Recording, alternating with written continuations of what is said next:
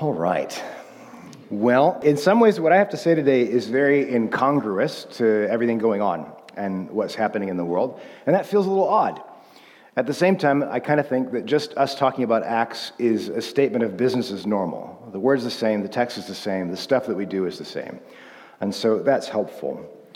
As a second thing, I have a, I have a sense of being, uh, not personally, but I have a sense that things are muted at the moment that, that there's a kind of spiritual mute button being pressed. Just not just here, but kind of globally, because I've got a lot of ministry friends who are panicking about going online for their services, and I've got some ministry friends who are panicking about like if we don't have tithe for two weeks, we go under, and so there's there's some fear and there's a sense of mute about these things, and I think um, as I listened this morning, I just want to remind you that God is not muted, but we we might have to change how we're listening if we're expecting the big things right now, we're going to miss out on some of them. But we might just have to tune our ears and attune how we're listening to slightly different things, especially as I talk about the ministry of the prophetic this morning. Uh, and I think we're being given an opportunity to, to think outside the prophetic box in some helpful ways. And I want to encourage you to do that. Lastly, as kind of my last introductory pre sermon remark, which I will go through very quickly, my second to last pre sermon introductory remark. Um, I, I think one of the things is we, we don't know what to do right now. And this is why people are buying toilet paper and not drinking Corona beer and avoiding Chinese food. And honestly, by that logic, you should not watch Tom Hanks movies. right? So, I mean, among other things, what you should do this weekend is buy some beer, eat some Chinese food, and watch a Tom Hanks film, just to kind of stem the tide of what's going on. Uh, but I also want to invite you to step into the prophetic life in a certain way, and I'll, I'll come to that at the end. So, the very last thing is to say that I, do, I have not yet to this date delivered a properly theological sermon to KV, um, which I get to do this week which I also have to do on shortened time this week, which means we're going to blaze through Acts to Revelation, as, as, um, as Phil said. And uh, so this may come out very quickly and very rapidly, and uh, we'll do our best to keep track with it, all right? So we're in Acts 21, and like I said, there's a departure. We're going to have some prop. I'm going to speak a little more quickly as well. We're going to have some proper theology. Um, this text is important because it relates to some core beliefs that we have as a church about the role of the Spirit, namely that He still speaks today. So I'm going to give you a brief account of the narrative after we read the text. I'm going to give you a sustained account of a theological war zone. Ooh, that's a nice word. And then I'm going to give you a brief theology of the prophetic for today and something to do. So we're going to, like, this is, we'll, we'll, get through it somehow. All right, Acts 21, 1 through 14, picking up the narrative of Acts where we were. And when we, Luke and the group, Luke who's writing in the group together, had parted from them and set sail, we came by a straight course to Kos and the next day to Rhodes and from there to Patara. And having found a ship crossing to Phoenicia, we went aboard and set sail. When we had come in sight of Cyprus, leaving it on the left, we sailed to Syria and landed at Tyre and Tyre is north of Israel, in the northern part of Palestine, for there the ship was to unload its cargo. And having sought out the disciples, we stayed there for seven days, and through the Spirit they were telling Paul not to go on to Jerusalem. When our days there were ended, we departed and went on our journey, and they all, with wives and children, accompanied us until we were outside the city, and kneeling down on the beach, we prayed and said farewell to one another. Then we went on board the ship, and they returned home. When we had finished the voyage from Tyre, we arrived at Ptolemais and we greeted the brothers and stayed with them for one day. On the next day, we departed and came to Caesarea, and we entered the house of Philip the evangelist, who was one of the seven, and stayed with him. He had four unmarried daughters who prophesied. While we were staying, with, while we were staying for many days, a prophet named Agabus came down from Judea. And coming to us, he took Paul's belt and bound his own feet and hands and said, Thus says the Holy Spirit, This is how the Jews at Jerusalem will bind the man who owns this belt and deliver him into the hands of the Gentiles. When we heard this, we and the people there urged him, that is Paul, not to go up to Jerusalem. And then Paul answered, What are you doing, weeping and breaking my heart? For I am ready not only to be imprisoned, but even to die in Jerusalem for the name of the Lord Jesus. And since we would not, he would not be persuaded, we ceased and said, Let the will of the Lord be done. Okay? Sometimes I get the feeling that a lot of Paul's companions throw up their hands around him. Well, let the will of the Lord be done. Whatever, Paul. All right, briefly accounting the narrative. Paul is on a journey that will lead to his arrest in Jerusalem. We kind of know the end of the story. He's going to be imprisoned there. He's going to make an appeal to Caesar, and he's going to have a journey to Rome where, outside the book of Acts, he will die. He's beheaded in Rome. Dr. Luke faithfully records the steps of their journey ports they visit, people they see, churches and places they go. In Tyre, northern Israel city, they meet some disciples who, it says, through the Spirit, by means of the Spirit, told Paul not to go on to Jerusalem. They arrive in Caesarea. Caesarea is still northern Palestine or Israel. This is where Peter confessed that Jesus was the Christ, of course. They have a meeting at Philip the evangelist's house. Now, Philip is no spiritual slouch. Remember him from earlier in Acts? He does lots of miraculous stuff. He's got four prophetic daughters. Not one, not two, not three, but four prophetic daughters. This is an amazing thing. While he's there, Agabus comes down from Jerusalem. You always come down from Jerusalem because it's on a mountain. So you come down from Jerusalem, even though it's north on the map.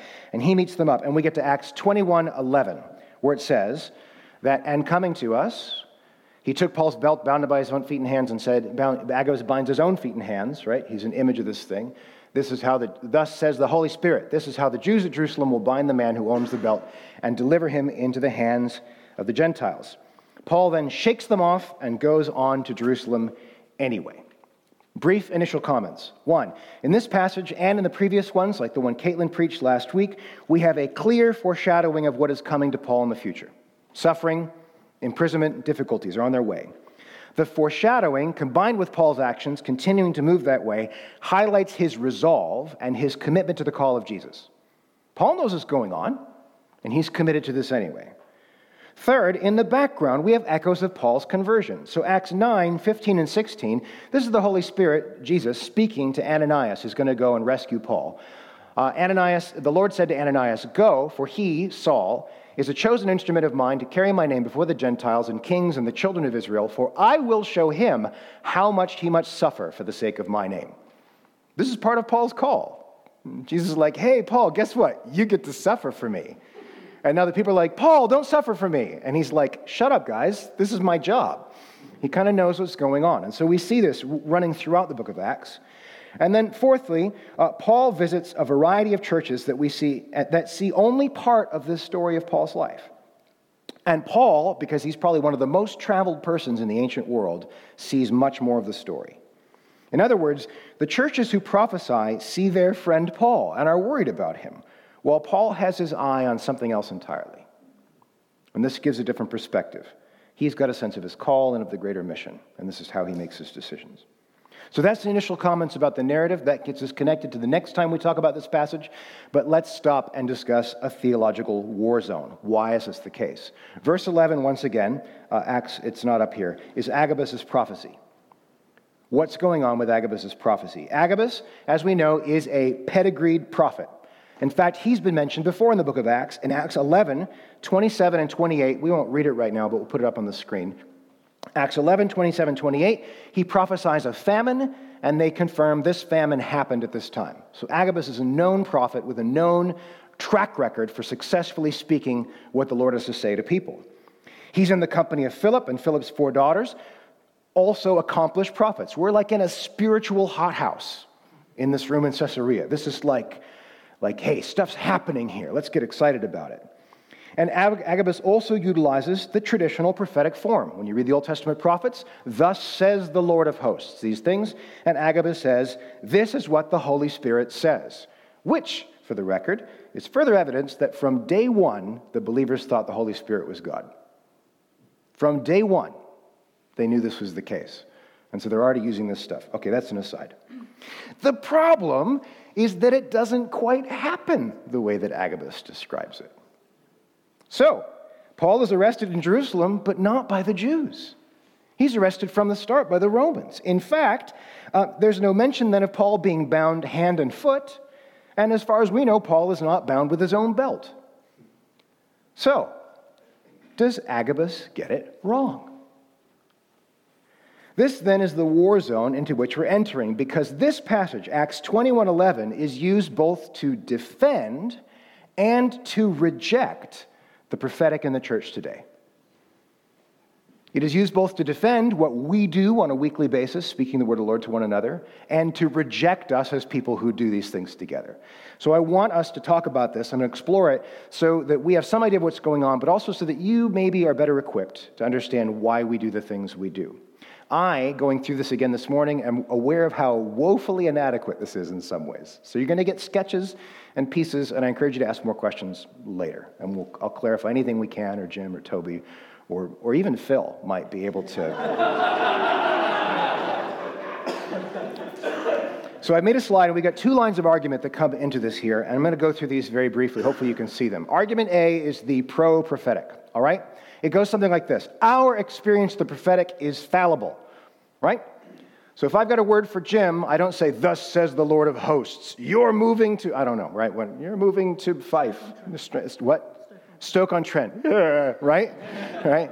I, I, instead, we say things like, I feel like the Lord is saying, or maybe this is the case. And so we use cautious language when uttering prophetic words. Um, our experience is this way Agabus is an example of fallible prophecy. Well, he spoke by the Spirit, he got it sort of right, not quite right. Therefore, our experience of the prophetic is biblical, right? Pro prophetic argument. Acts 21:11 proves that what we do is in the Bible. Woohoo! Okay, shut. Argument B is the anti prophetic. All prophecy is infallible. If God is speaking, how can he lie or fib or get things wrong? If it's really God, can it be wrong? Two, Agabus gets it right. It looks maybe like Agabus doesn't actually get it quite wrong, and in fact, Luke doesn't seem to think he gets it wrong. We'll come back to this in a moment. Therefore, your experience of prophecy is not biblical. Okay? So Acts 21:11 can be used either way, both for pro-prophetic and anti-prophetic. Let's break this down just a little bit further. In fact, I want to talk for a minute about the anti-prophetic argument for a moment. If God is speaking, how can it be false? If the Spirit can get things wrong, can we trust the Bible, which is inspired by the Spirit? Does this get it wrong? So there seems to be something big at stake in whether or not the Spirit can get things wrong. Furthermore, we have a passage like Deuteronomy 18, verses 17 to 22, where Moses says, And the Lord said to me, Moses, they are right in what they have spoken. I will raise up for them a prophet like you from among their brothers, and I will put my words in his mouth, and he shall speak to them all that I command him. Great. God's going to give us prophets. Next. And whoever will not listen to my words that he shall speak in my name, I myself will require it of him. In other words, I'll punish the people who don't listen to my prophets. But the prophet who presumes to speak a word in my name that I have not commanded him to speak, or who speaks in the name of other gods, that same prophet shall die. So something's at stake here, right? Like, if we're doing the wrong thing, we're supposed to die. Great. Um, and if you say in your heart, How we know the Lord, uh, word the Lord has not spoken, and he finishes with, When a prophet speaks in the name of the Lord, if the word does not come to pass or come true, that is a word the Lord has not spoken. The prophet has spoken it presumptuously, you need not be afraid of him. In other words, the test of a prophet is the Lord says X. If X happens, ah, a prophet. If X does not happen, stone him. Okay? That's right. That's right. This is the part that Phil likes. Okay. Um, so uh, back to the argument screen, um, we get Agabus getting it right, seems to be the argument. Uh, Paul is later arrested. He is handed over to the Gentiles. Paul and Luke have no questions about Agabus's prophecy. They don't raise, they don't say like Agabus sort of got it wrong. Um, and then there's a few other things that come up later. And then it follows that our experience of prophecy is therefore not biblical. So I just want to highlight that there is not a little bit at stake here in terms of how people are approaching this passage. Uh, revisiting the passage itself, I've said it twice already, I'll say it a third time. One, Luke gives no hint that Agabus might have gotten it wrong. Luke seems to think Agabus is right. Agabus' company with the other prophets and Philip's daughters seems pretty solid. Paul has later language that echoes the Agabus prophecy. Did I give you, did we put down Acts 28 17 next? We did. Uh, this is Paul speaking. Three days called together local leaders. Uh, Paul says, Brothers, though I had done nothing against our people or the customs of our fathers, yet I was delivered as a prisoner from Jerusalem into the hands of the Romans. That delivered is the same word Agabus preaches over Paul. So Paul later seems to think Agabus is fulfilled in terms of what I see here. And the main ideas of Agabus' prophecy are indeed correct. This is the, for the most part, it is correct. In large part, I'm, I'm inclined to agree substantially with the anti prophetic argument that people make. I think they're mostly right. I don't think God double speaks. I think he tells the truth when he speaks. So Uh, there's a lot I agree with, but there are some, as I think about it, some shady assumptions. Let's go to the next shady assumptions. Some shady assumptions. I should have made it shady. That would have been exciting. Maybe Alistair, if I'd given him, I didn't give him what to do. Some shady assumptions look a bit like this. One, all prophecy foretells the future. This is the nature of prophecy. It's always foretelling. The Lord says X, X happens or doesn't happen, right? Easy one to one test. Two, prophets speaking by the Spirit are somehow overcome by Him. My agency is removed when the Spirit speaks through me. Uh, and this seems to be a belief about certain kinds of prophecy. And three, this is a, a really implicit assumption Pentecost must be explained, explained away, or ignored. Something has happened at Pentecost. So we're going to go back through these and talk about them for the next few moments now. Number one, prophecy as foretelling. What are we talking about here? So there is common prophetic language in the Old Testament. The Lord says, uh, Thus says the Lord, X is going to happen. Uh, and if X doesn't happen, you know they weren't a prophet. Again, this is the applied logic of Deuteronomy 18. And yet, not all prophecy foretells. So I've got some examples. Some prophecy is poetry that describes the present situation. My Israelites, you are disobedient. I've seen your shrines and your Asherah poles. I know that your hearts are hard. I know that you're going after other gods. This is not telling the future, this is describing the present pretty explicitly. There is poetry that talks about who God is. The prophets say things like, I, the Lord God, do not change. That's not about the future. Well, it is about the future because it's about every time. And it's always true at all times. Or he says things, I sit above the heavens looking down on the sons of men. I am the one who, uh, sons of men. I am the one who judges the earth. This is descriptions of God's character. This isn't foretelling either. There are statements of encouragement. Do not fear. That's, that's not, that's telling you to do something. That's not foretelling something either. I will rescue you. I will never abandon my people. I read this morning, I will never abandon my promise to David, my, uh, the house of David, he says. Well, since Jesus fulfills the house of David, God will never abandon his promise to Jesus. That's still true. Great. Uh, we get these things. Then you get moments of narrative prophecy. Uh, Nathan shows up to David and says the story about a sheep the guy stole and does some bad things. And says, David, what would you do? The man must die. And Nathan says, You're the man. And David gets, you know, the croaky moment.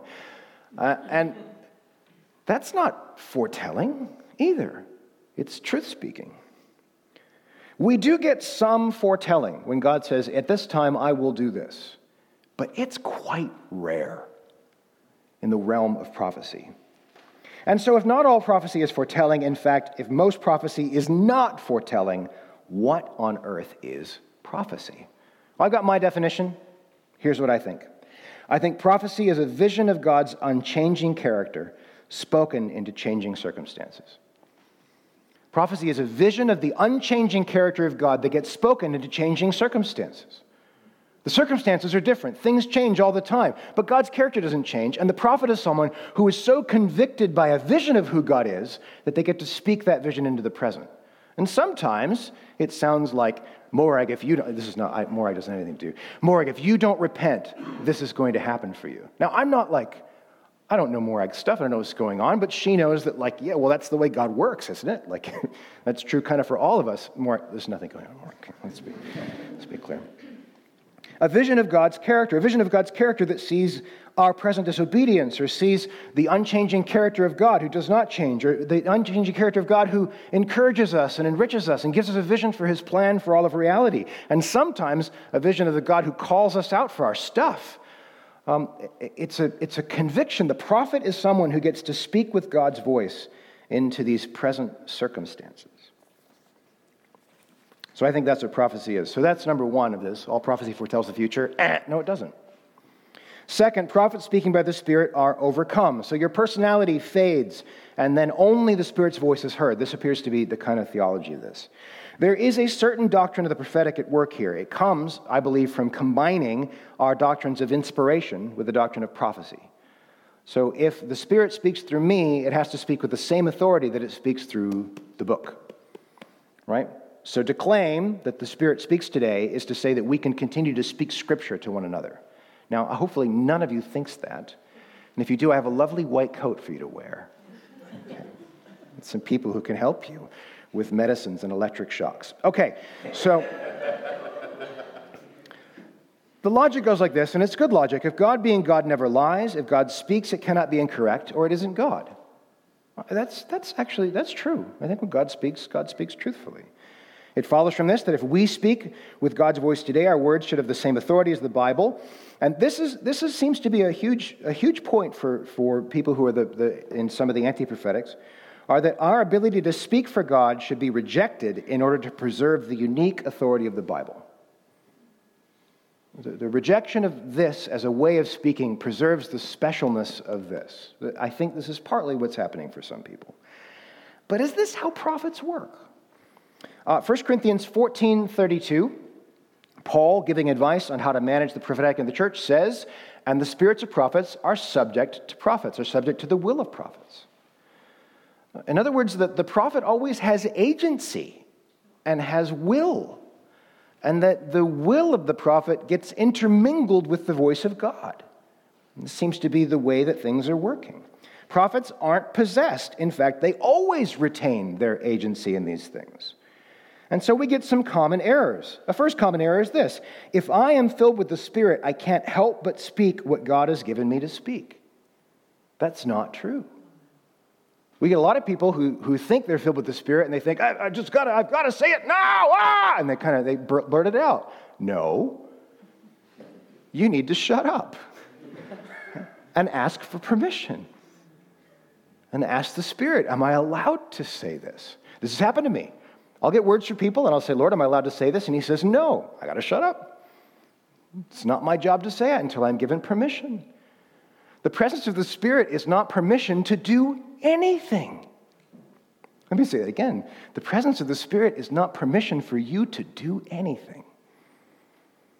Just because you have the Spirit doesn't mean you get to serve, get to speak, get to preach, get to talk, get to encourage, get to pray. Doesn't mean those things. You've got to ask permission for all of it.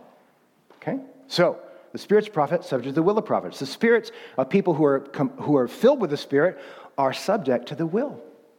Okay? You retain control. Second common error is this. Um, I think that we often appeal to Madame Trelawney as our model for the prophetic. All right? I think I may have said this to you before, but Madame Trelawney, if you've seen your Harry Potters, uh, she's the divina- divinations professor, right? And mid story, she's sitting there, she's giving some benign or banal lecture on things, and her she gets seized, and her eyes like roll into her head, and she says, The Dark Lord is returning. And then she comes back and she has no idea what happened. right? Totally overwhelmed. Her personality disappears, new personality comes, speaks something, and then uh, there's this replacement business.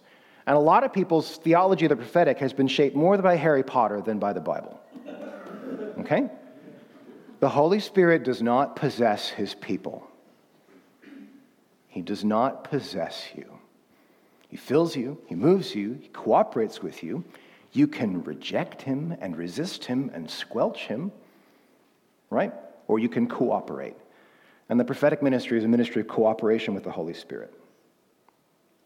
Now, uh, because the personality of prophets is intermingled with the words that come out of their mouths, we get prophecies that are flavored by personality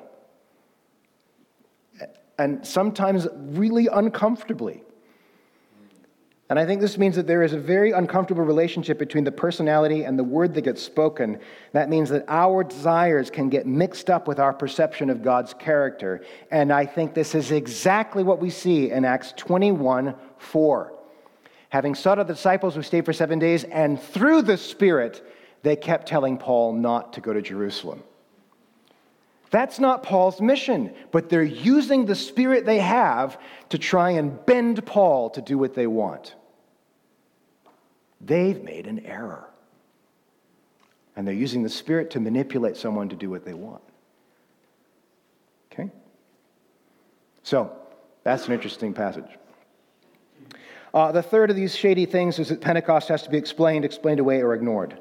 Pentecost, you remember, has, starts with Peter's sermon. The Holy Spirit descends, everyone's speaking in tongues, they're prophesying. And then Peter quotes from Joel 2 in Acts 2 17 and 18. So this is the Old Testament. Peter said, This is what you're seeing right now. In the last days it shall be. God declares, I will pour out my spirit on all flesh. Your sons, your daughters shall prophesy. Your young men shall see visions. Your old men shall dream dreams. Even on my male servants and female servants in those days, I will pour out my spirit, and they shall prophesy. All right, Pentecost questions. Does the Spirit or does the Spirit not rest on all people? Right? Looks like all people. What does it mean for everyone to prophesy? What on earth does this mean if everyone's prophesying? Is this temporary or long term? Right? It's just that little flash in the pan, and now we go back to kind of private spiritual prophets, right? We do this, or they're all done. I think it's important for us to realize that something important did happen at Pentecost, and we must seriously reflect on those changes. And I'll do this very, very briefly. So we're going to, we're to briefly talk about the Spirit in the Old Testament and the Spirit in the New Testament. I'm trying, Jim. I'm trying. Okay. In the Old Testament, the Spirit is typically, typically on one person at a time. It's on Samuel and not Eli.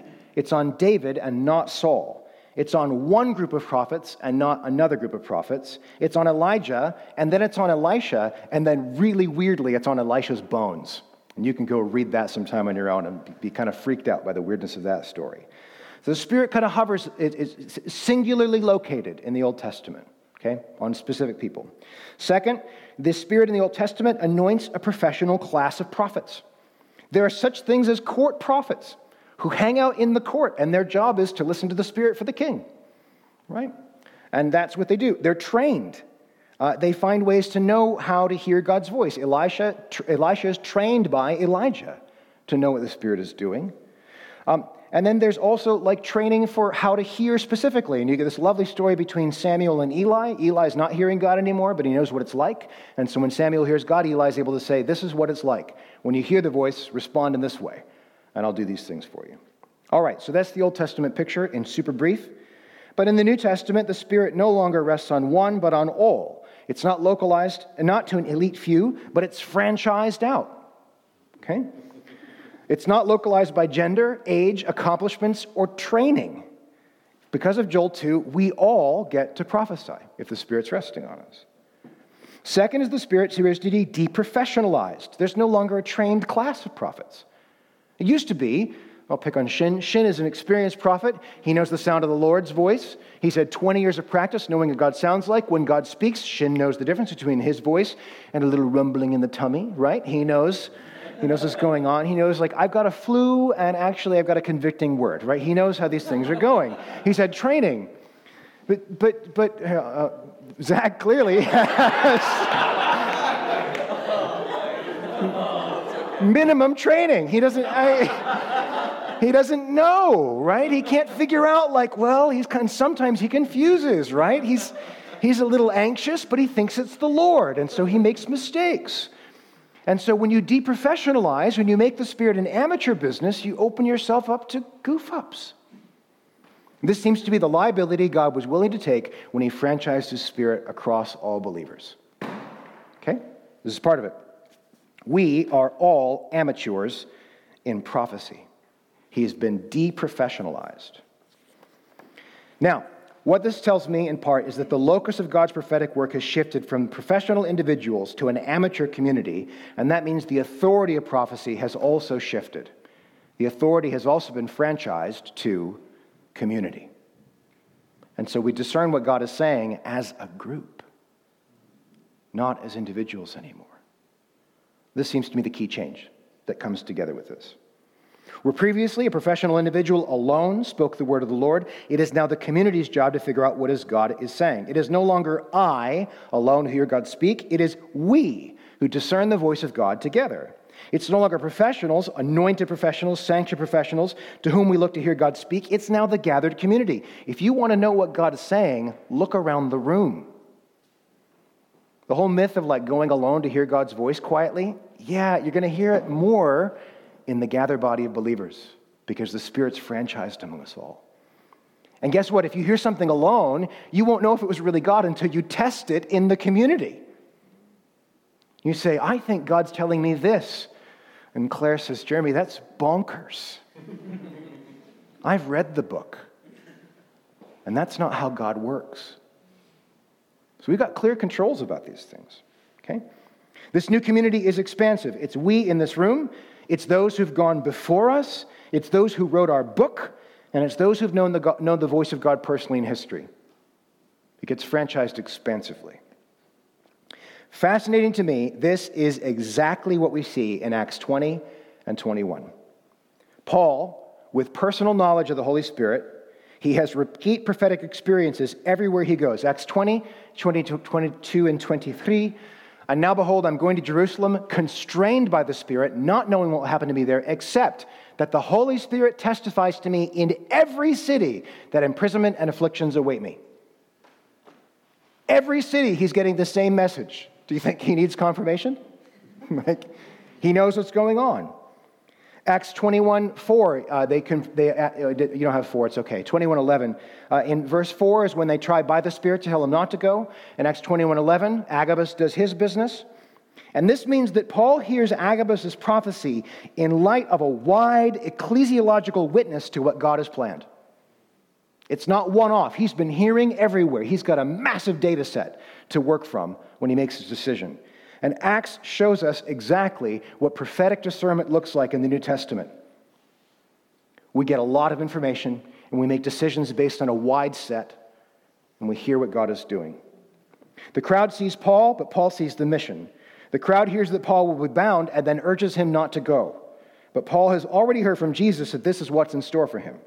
Agabus hears the right word from the Lord, but it gets deployed, in this case, for the selfish purposes of the local church. They want to keep their pastor. And he's like, I got another job to do. Okay? And I kind of think it might have been painful for Paul to hear the Holy Spirit used to tell him to do what he knows the Holy Spirit wants him to do, against, uh, to feel that war. But again, he had enough information to make this work. All right, what can we say to wrap up the war zone?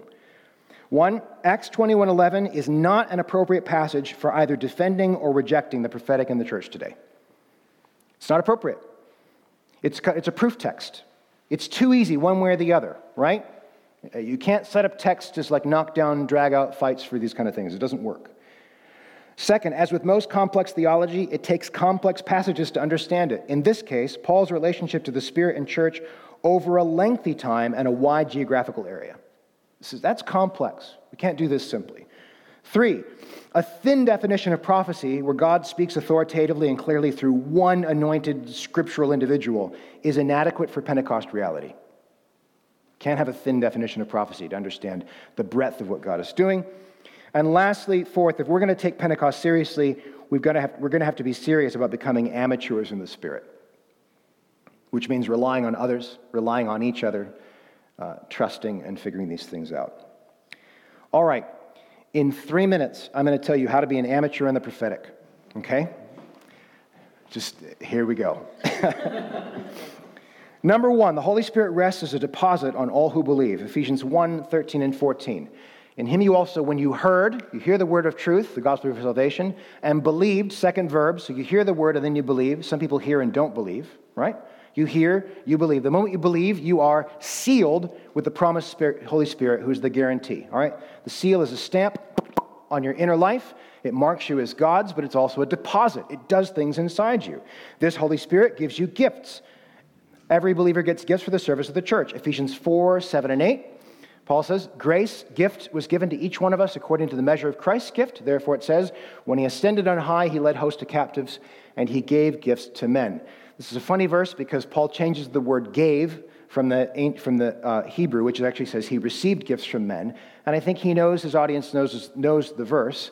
And he's telling you that God gave you gifts. Guess what you're supposed to do with them? Fork them back over to God in service. Okay? You've all received these gifts. He gave them. He did give them, but now he wants them back but doesn't want them back because he doesn't want you to have them. He wants you to use them for his service. All right, so you've received the Spirit. The Spirit gives you gifts. The gifts are expected to come back in service. And then we know that Jesus is the same yesterday, today, and forever. Hebrews 13, 8. Just write down, do we skip Hebrews 13? We missed it. Well, Hebrews 13, 8 says that Jesus Christ is the same yesterday, today, and forever. Great verse. Memorize it. Keep it in your heart. And then John 16, 7. Jesus says to his disciples, I tell you the truth, it is to your advantage that I go away, for if I don't go away, the Helper, the Spirit, will not come to you. But if I go, I will send him to you. So the Spirit replaces Jesus as his presence with us. It's everywhere, it fits on all of us. He's the same yesterday and today and forever. The Spirit of Jesus is with us as a deposit. Because of Pentecost, the, spirit of the, the power of the Spirit is diffused throughout the church now. So, You believe, you receive Spirit. Spirit gives you gifts. Gifts communicate the presence of Jesus. The presence of Jesus is diffused throughout the believers of the church. We've all got stuff, and now we get to do the stuff because of this. That was very crash coursey. You could fix it all later, Jim. Brief comments. One, God loves agency.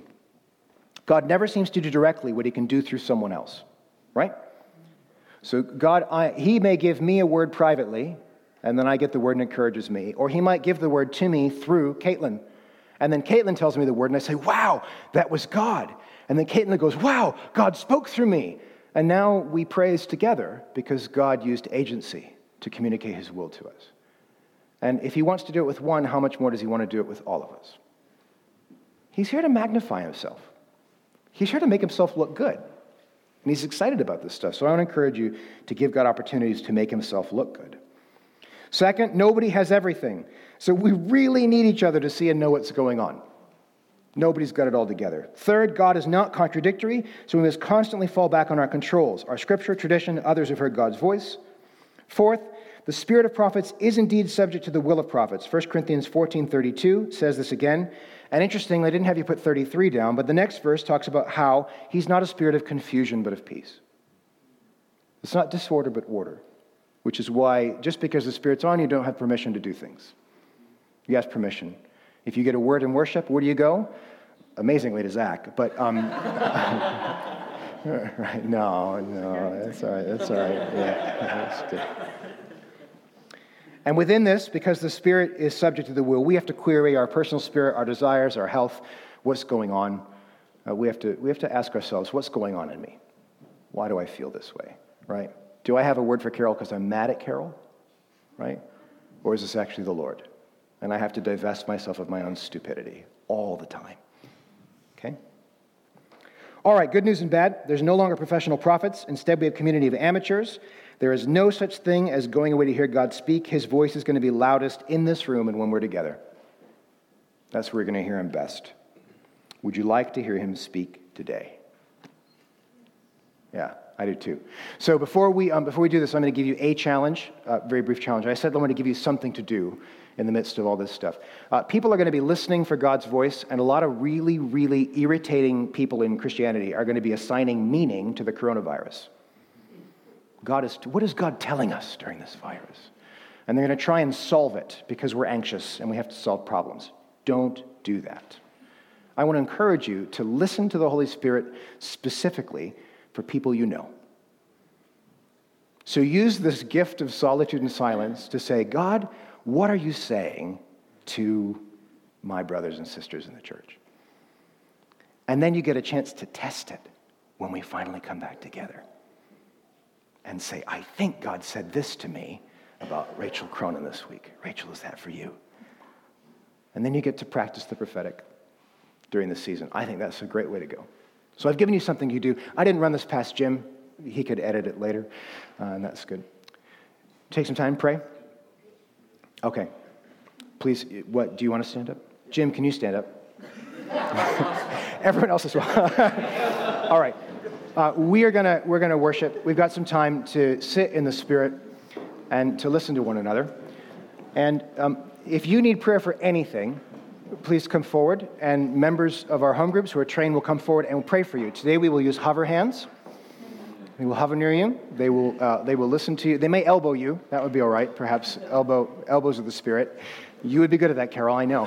Um, uh, but we will, we will lift you up. And then, if there's any way you want to hear from the Lord, I encourage you to come and say, just, you can ask the people praying for you. I just want to know what the Lord has. Tell me if you got anything. And let it be a test and see what happens. Sound good? Let's worship and hear from Jesus. Oh, I'm supposed to pray. Let's pray. Jesus. Jim's got all these hand signals he gives me for things. yeah, this was the pray hand signal. Let's pray. Jesus, thank you for this morning and for this church and the chance to be together. Um, I thank you that you, I thank you that we get to live in this beautiful, secluded place where we don't really have to be afraid yet. Um,